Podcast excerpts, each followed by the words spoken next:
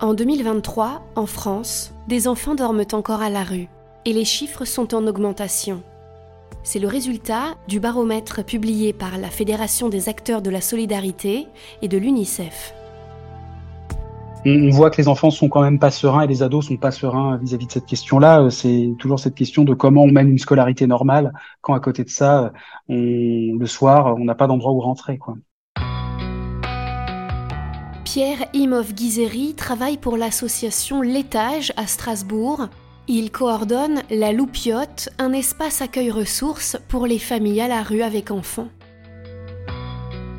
Les familles à la rue, avec enfants mineurs qu'on reçoit à la Loupiote, c'est principalement des familles qui n'ont pas de statut administratif clair en demande d'asile, mais euh, il y a toujours un laps de temps pendant lequel euh, ces familles sont pas prises en charge. Et donc elles contactent le 115, qui peut pas héberger toutes les euh, familles qui s'adressent à la veille sociale, et beaucoup de ces familles sont à la rue en attendant cette prise en charge. Et pendant ce laps de temps, donc c'est des familles qui fréquentent la Loupiote, concrètement qui n'ont pas d'endroit où dormir le soir, hein, pour une bonne partie, et qui viennent se reposer et bénéficier de nos services pendant la journée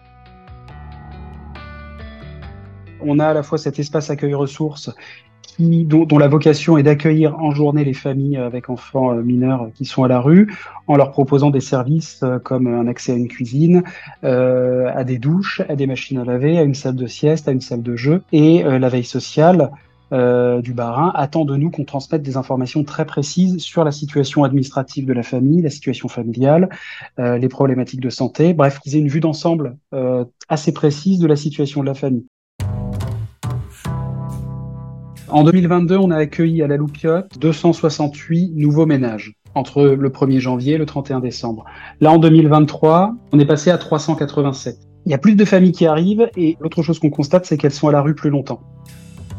En semaine, on reçoit 52 enfants uniques hein, euh, chaque jour et 54 adultes.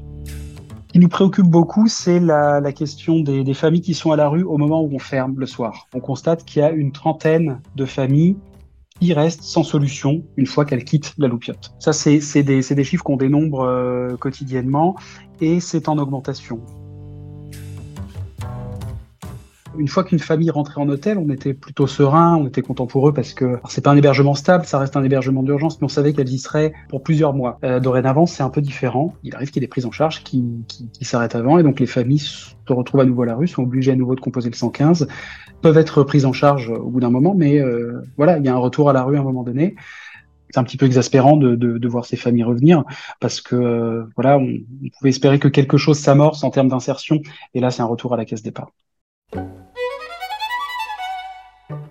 on voit souvent très vite, euh, et les parents et les enfants, enfin, on, voit leur, euh, leur, leur état euh, psychologique et physique aussi se dégrader assez vite.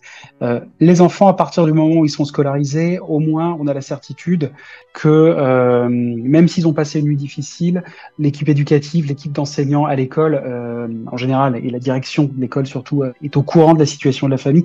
Ils sont compréhensifs et parfois ils aménagent aussi, même dans l'infirmerie, un petit lit pour que certains enfants puissent se reposer, etc. Donc souvent ils mangent à la cantine aussi. Donc voilà, du matin jusqu'au soir, ils sont dans un cadre qui les sort de la rue, qui, les protège, qui leur permet vraiment de voir autre chose. Quoi. 1990 enfants sont sans solution d'hébergement à la veille de la rentrée 2023, soit une augmentation de 20% par rapport à 2022.